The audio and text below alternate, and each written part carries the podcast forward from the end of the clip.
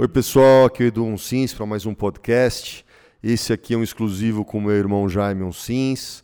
É, a gente fez a entrevista, ele estava no aeroporto de Boston, com um voozinho fácil aí de 12 horas para Doha, depois mais 14 para Adelaide. Espero que vocês curtam. Comentários, perguntas depois. Vamos em frente. Grande Edu, tudo bem? Aqui é o Vinícius Araújo. Sempre uma honra estar participando de mais um podcast Edu Uncins. E essa semana com um convidado de honra, grande Jaime. Conheço o Jaime desde pequeno, tive o privilégio de treinar na academia do Edu, do Jaime do Alê. Então, várias histórias legais. É, eu convivi com o Jaime Ville treinar tenistas juvenis, profissionais. Sempre admirei ele tanto como atleta e como treinador. Hoje, muito feliz de ver ele consolidado lá nos Estados Unidos, tocando como head coach da Monte Verde Tennis Academy, revelando vários tenistas para o circuito mundial. E agora, como grande capitão da Copa Davis. Eu acompanho muito toda né, a estrutura, o trabalho da CBT junto a essa competição. E ter o Jaime agora como coach, eu acho fenomenal, como capitão. E acredito que ele vai agregar muito. Já está fazendo um trabalho muito positivo, tem tudo para evoluir ainda mais com os tenistas que estamos contando para esse duelo né, que foi na Austrália. Então vai ser uma honra estar batendo esse papo com o Jaime. Fala galera, aqui é Guilherme Souza, também muito animado em estar mais um episódio aqui. Queria fazer um comentário, lembrando de quando foi anunciado o Jaime, que foi uma unanimidade. Todo mundo indicou e falou, comentou que ele era um cara extremamente preparado. Parecia que o Jaime era feito é, para estar nessa posição, para motivar toda essa galera nova, esses tenistas que estão vindo com muito talento. A gente fala do Thiago Wilde, fala do Felipe Meligeni, o João Menezes. Uma safra boa que agora os tenistas estão subindo, estão crescendo. E dá pra ver que o Jaime tá animado. Ele já vem acompanhando os tenistas de longe, quando ele pode, também ele tá presencialmente. No Pan-Americano ele tava lá, presenciou o título do, do João Menezes, acompanhou também toda a trajetória do Wilde lá, que enfim, teve uma campanha interessante. Então ele tem muito interesse, ele gosta de ver, ele tem esse ânimo e a garra de quem sabe que treinar um país uma Copa Davis é treinar para uma competição totalmente diferente. Copa Davis é, é, diferente do tênis, é um capítulo à parte. Acho que ele tem preparado, tem uma história é, é maravilhosa no tênis brasileiro e acho que agrega muito. Então, mais um desafio muito grande agora contra a Austrália, mas enfim, a gente sabe da capacidade do Jaime, sabe da capacidade dos jogadores, enfim, só aguardar. Antes de mais nada aí, é um prazer estar participando aqui desse podcast. Queria mandar um abraço aí pro meu irmão Edu. Pô, valeu pelo convite, pro Vini, pro Gui também, que eu sei que estão trabalhando duro aí e com certeza tem muito sucesso nesse novo projeto. É, eu queria que o Edu fizesse a apresentação do nosso convidado de hoje. É, Edu, conta pra gente um currículo básico do Jaime, o que, que você pode falar do seu irmão e comece fazendo a primeira pergunta, por favor. Bom, eu falo do Jaime com o maior orgulho. É, a gente, desde pequeno, a gente sempre acompanhou um cara diferente.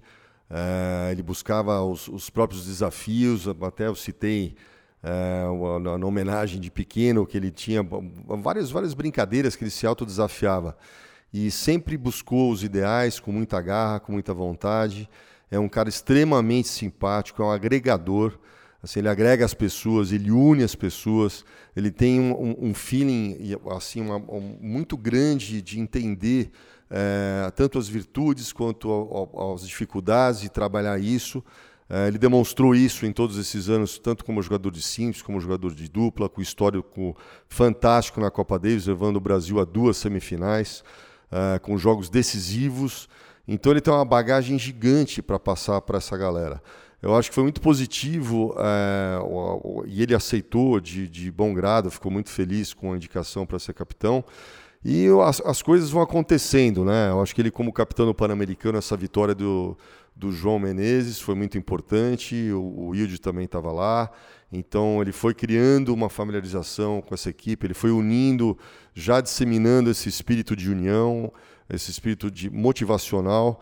E eu tenho grandes expectativas, assim, eu, eu, eu sei como é que o Jaime trabalha, eu sei da cabeça dele, do, do, do potencial dele, de transformar as coisas. Né? O, o, o, que ele fez nos Estados Unidos, de conseguir, é, sem time inexistente, ele montar uma equipe vencedora, foram bicampeões estaduais, depois campeões nacionais, é muito significativo. Não é fácil você, do nada, você criar um, uma equipe vencedora. Então, uh, eu vejo com bons olhos uh, o trabalho do Jaime na CBT, que é um trabalho a longo prazo, é um trabalho assim de, de, de formiguinha mesmo, e mas com muita vontade, muita determinação. E eu, eu, penso que na Copa Davis a gente tem, a gente joga mais para frente, são jogadores jovens, Uh, a gente tem que baixar as expectativas, apesar de, de, das esperanças, mas a gente tem que ser pé no chão. E o que vier é lucro. Eu acho que uma fase muito boa agora, com os resultados recentes do, dos jogadores, Thiago Monteiro, o Thiago Wilde, o Meligene, o, o, os nossos jogadores de dupla. Uh, eu acho que a gente tem, tem um tempero aí, eu acho que a gente tem é, é, molho para fazer um, de um feijão uma bela feijoada. Então, é, eu, eu, eu, eu, tenho muita confiança no trabalho do Jaime. Né? E agora vocês vão escutar ele. A gente fez as perguntas, a gente pegou ele no aeroporto de Boston lá, desesperado que ia chegar, ia para outro lado do mundo, uma viagem enorme. E espero que vocês curtam. Eu tenho uma pergunta aqui para o Jaime. Como eu tive lá no Rio Open, é, vi que ele foi homenageado na terça-feira à noite, foi muito bacana, ficou super emocionado. A organização, como sempre, fez uma preparou uma homenagem muito bacana, com depoimentos de todas as pessoas que foram importantes na vida do Jaime. Então, Jaime, eu queria saber como é que foi essa homenagem para você lá no Rio Open, o que, que você achou, quais foram os sentimentos que passaram na sua cabeça ali na quadra central. A respeito da homenagem do Rio, no Rio Open, pô, foi muito legal, muito emocionante. Hoje poder estar ali vendo aqueles vídeos de pessoas que fizeram parte da minha, não só da minha carreira profissional, mas da minha vida pessoal, foi muito legal. Sem dúvida, eu acho que é a primeira vez na minha vida que eu não sabia o que falar. Perdi ali a, as palavras, é, principalmente vendo ali minha família, não só ali o vídeo dos meus irmãos, mas da minha esposa, dos meus filhos. Foi muito, muito emocionante. Então, isso aí com certeza são momentos que vão ficar guardados aí na, na minha memória e para sempre. Uma outra pergunta, Jaime, eu queria saber o que você achou do torneio. E você acredita que mudar o piso ou a data ajudará a atrair mais tenistas de peso? Uma coisa que a gente vê que não é, o torneio não tem tanta atratividade e depende muito dos cachês que são pagos para os tenistas de peso virem para a América do Sul jogar. Então você acha que isso pode fazer a diferença, mudando o piso ou, ou até mesmo a data? A questão de mudar o piso é uma coisa assim muito polêmica que já se discute há muitos anos na ATP quando vem essa gira sul-americana. Os jogadores do Cyber não querem que mude, e óbvio que os jogadores de quadradura querem. Uh, os diretores de torneio, a gente sempre escuta falar que para eles uh, seria melhor mudar para quadradura, uh, porque antecede um dos, dois dos principais torneios que tem no início do ano, que é ali em Indian Wells e Miami, mas ao mesmo tempo também é um respeito aos jogadores de Cyber. Então isso tudo é um, é um problema que a ATP tem que manejar e ver da melhor maneira possível como, como solucionar esse dilema. Mas o torneio eu acho que é fantástico, uma oportunidade é, muito importante para os tenistas brasileiros poderem estar jogando um torneio grande em casa. Isso faz uma diferença muito grande. Deu para é, perceber nitidamente ali com o Thiago Monteiro e o Thiago Wilde aproveitando seus momentos de, de jogar em casa com torcida a favor, o próprio Felipe Meligeni também fazendo um bom jogo contra o, o Dominic Thiem, é, coisa que de repente se fosse fora do país não teriam essa oportunidade. Então é importante sempre ter um torneio desse nível em casa para os tenistas brasileiros. Oh, cara, você está na sala de espera, mas vê se fala mais alto, tá bom? o seguinte, como é que tem sido tua experiência nos Estados Unidos e quais as diferenças que você poderia apontar na atitude do americano e do brasileiro em relação aos treinos e competições? Quanto à minha experiência no, nos Estados Unidos, é, tem sido um, um aprendizado diário, entender como funciona. Foi a primeira vez eu trabalhando dentro de uma escola, uh, então tendo que se adaptar a todas as regras uh, de uma empresa. Uh, isso para mim foi um aprendizado muito importante uh, entender como funciona a cabeça do americano. E quando a gente vai para os torneios aqui nos Estados Unidos, a gente vê um pouco a diferença de mentalidade. Aqui as famílias se preocupam muito mais eh, em os filhos eh, construírem uh, uma, uma carreira dentro do tênis, mas muito próximo da parte acadêmica. O primeiro foco, você vê que a prioridade do americano é a parte acadêmica. Eles têm em mente sempre mandar, mandar o filho para uma boa universidade. Então, uh, eles usam, acabam usando o esporte para isso. E eu vejo a mentalidade dos brasileiros um pouco diferente nessa questão. O garoto aprende a jogar tênis e o que ele pensa é em ser profissional. Não que isso esteja errado, mas a gente sabe, principalmente quem viveu disso e vive disso ainda, que você ser um tenista profissional não é simplesmente você saber jogar tênis. Envolve outras, outras questões é, é, que vêm a somar para conseguir uma carreira de sucesso. Então aqui eu noto uma uma mentalidade um pouco diferente. Ali, quando o, o tênis americano consegue ir para uma, uma universidade top através do tênis, esse é um objetivo alcançado pela família. É uma meta que é traçada desde jovem. Então, essa é um pouco a diferença. Outra coisa que eu vejo, principalmente em relação a torneios, que eu vejo muitos brasileiros reclamarem dos torneios no Brasil e tudo mais. Olha, aqui, é, geralmente 90% dos torneios são jogados em parques públicos, onde tem uma casinha simples com uh, o árbitro, ali o diretor do torneio, que dá a súmula e bota as três bolinhas, vai para a quadra e traz o resultado. E ficam árbitros rodando entre as quadras, para se caso alguma quadra tenha problema. Então o, o brasileiro acho que está muito mal acostumado com os torneios do Brasil e exigem dos organizadores uma coisa que aqui nos Estados Unidos não tem. Aqui você vai e meio que eh, o americano é, é, é, meio na mentalidade do, olha, se vira, vai lá, seja responsável pelo teu jogo, traga o resultado, o vencedor traz as bolas e o resultado. E funciona muito bem. Eu acho que isso é uma maneira também dos jogadores amadurecerem e o brasileiro acho que ainda está muito acostumado a ter muita coisa na mão. Como é que, outra pergunta aqui, como é que você enxerga a entrada de um jovem, um jovem hoje em dia no circuito profissional vindo do Brasil? Obstáculos, como é que você vê aí a posição do, da, da, da atitude mental e me dá um panorama disso. Em relação aos jovens é, entrando no circuito profissional, eu acho que a gente está com uma boa safra. Eu acho que a gente tem bons garotos é, surgindo. Uh, eu não gosto muito de citar nomes, que às vezes acaba esquecendo um ou outro, mas eu pude acompanhar, uh, principalmente no encontro que eu tive agora no final do ano, em Florianópolis, quando eu fui convidado da confederação, uh, jovens promessas. Eu acho que nós temos aí uma safra legal, que bem treinada e bem aproveitada, bem orientada, a gente pode estar colhendo frutos lá na frente. Uh, infelizmente não temos muitos torneios no Brasil, então isso uh, dificulta um pouquinho em termos de geograficamente. A gente sabe que o Brasil está muito longe dos principais polos tenísticos, então exige um investimento muito grande nessa parte e acaba dificultando às vezes um pouco esse início, essa saída do juvenil para o profissional. Mas eu vejo aí com otimismo uma safra boa chegando. Se continuarem trabalhando duro e bem orientados, podem conseguir aí ter um sucesso dentro do tênis. Fala Jaime, tudo bem? É uma pergunta sobre a Copa Davis. Eu queria saber como que você tá como você avalia o seu trabalho junto à confederação.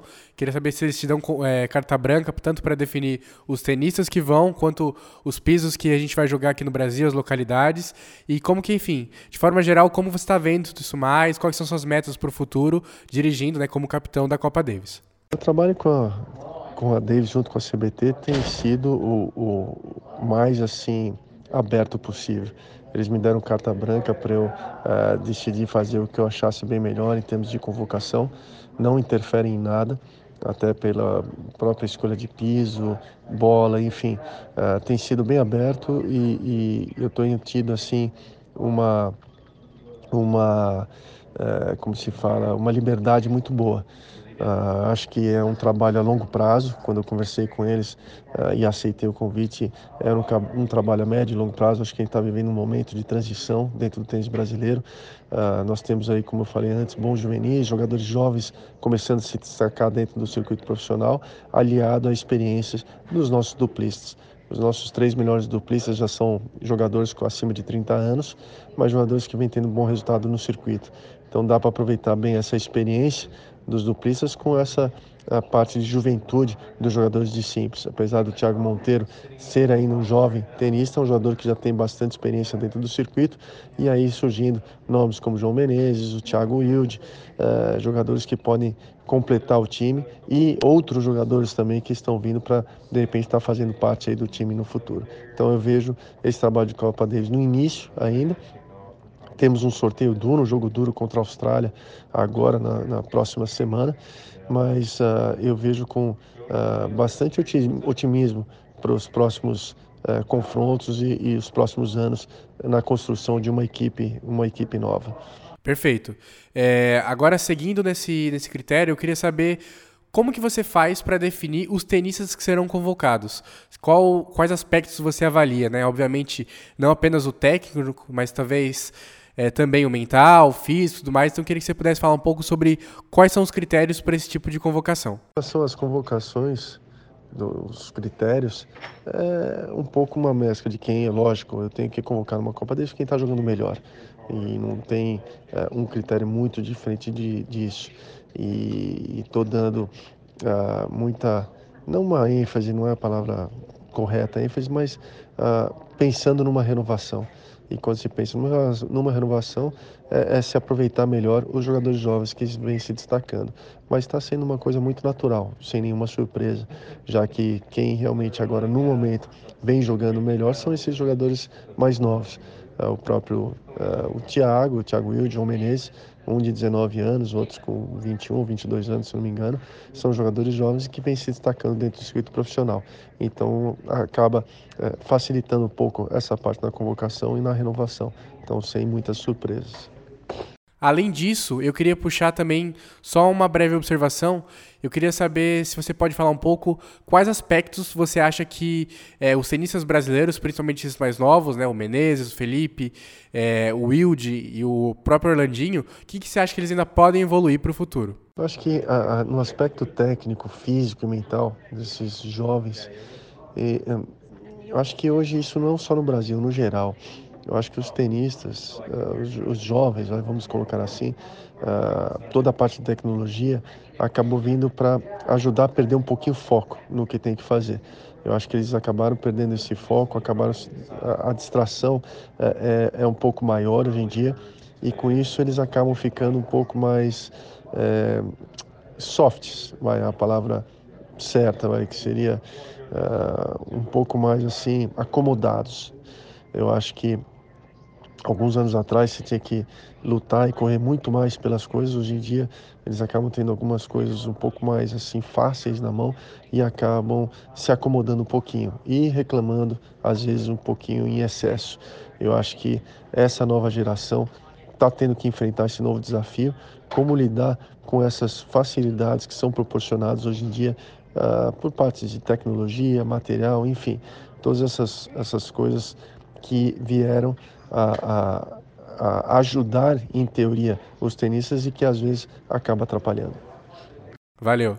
Deixa eu te perguntar uma coisa. Eu sei que você vive de desafios, de metas, é, o estímulo para seguir para frente. Qual, qual o teu maior desafio ou meta agora morando nos Estados Unidos? Acho que a minha maior desafio aqui nos Estados Unidos é conseguir manter, uh, quando você cria um programa, uh, como eu acabei criando o um programa ali na Monte Verde, começando do zero, é você conseguir manter o nível o tempo todo.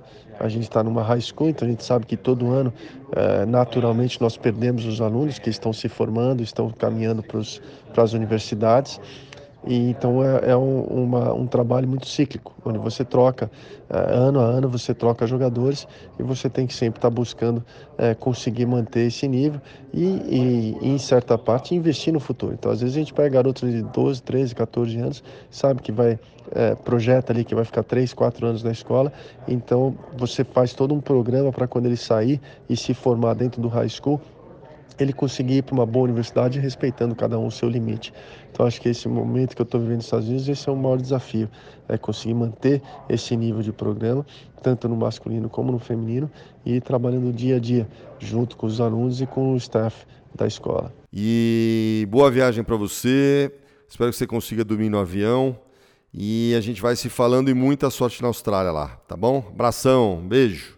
Muito legal, pessoal. Baita entrevista. Uma honra ter um convidado de peso como Jaime Onsins participando aqui do nosso podcast. Queria agradecer, Jaime, muito obrigado pela sua participação. Contaremos com você aqui em mais episódios. Você vai ser sempre muito bem-vindo. E estamos por aqui, pessoal. Terceiro episódio do Edu Onsins Tênis Cast. Muito bacana estar participando. Fiquem ligados porque a gente vai ter muita novidade, um convidado mais interessante que o outro. Deixo aqui o meu grande abraço. Valeu, Edu. Mais um podcast, hein? Valeu, Vini. Valeu, Gui. Abração a todos. É, espero que vocês curtam muito o nosso podcast. A gente faz com muito carinho. Uh, a gente está ampliando nossos contatos aí para trazer vários convidados e segue nossos comentários sobre o circuito de jogadores e esse mundo que a gente adora tanto. Uh, siga o meu portal, é o Edu Onsins, com muitas novidades, uh, muitas matérias de vários colaboradores os vídeos também, que tem vídeos novos aí já uh, fresquinhos saindo do forno para ser colocado no portal. Compartilhem, curtam muito, mandem suas perguntas, comentários, são sempre super bem-vindos, tá bom? Grande abraço para todos e até a próxima. Valeu, galera. Também muito obrigado a todo mundo que escutou. Não esqueçam de compartilhar o podcast nas redes sociais, mande para seus amigos e fiquem atentos que cada vez mais, assim como o Edu e o Vini disseram, nós traremos conteúdos cada vez melhores para todo mundo. É isso aí, até mais. Valeu, pessoal. Ficamos por aqui, Edu Onsins Tênis Cast. Um grande abraço.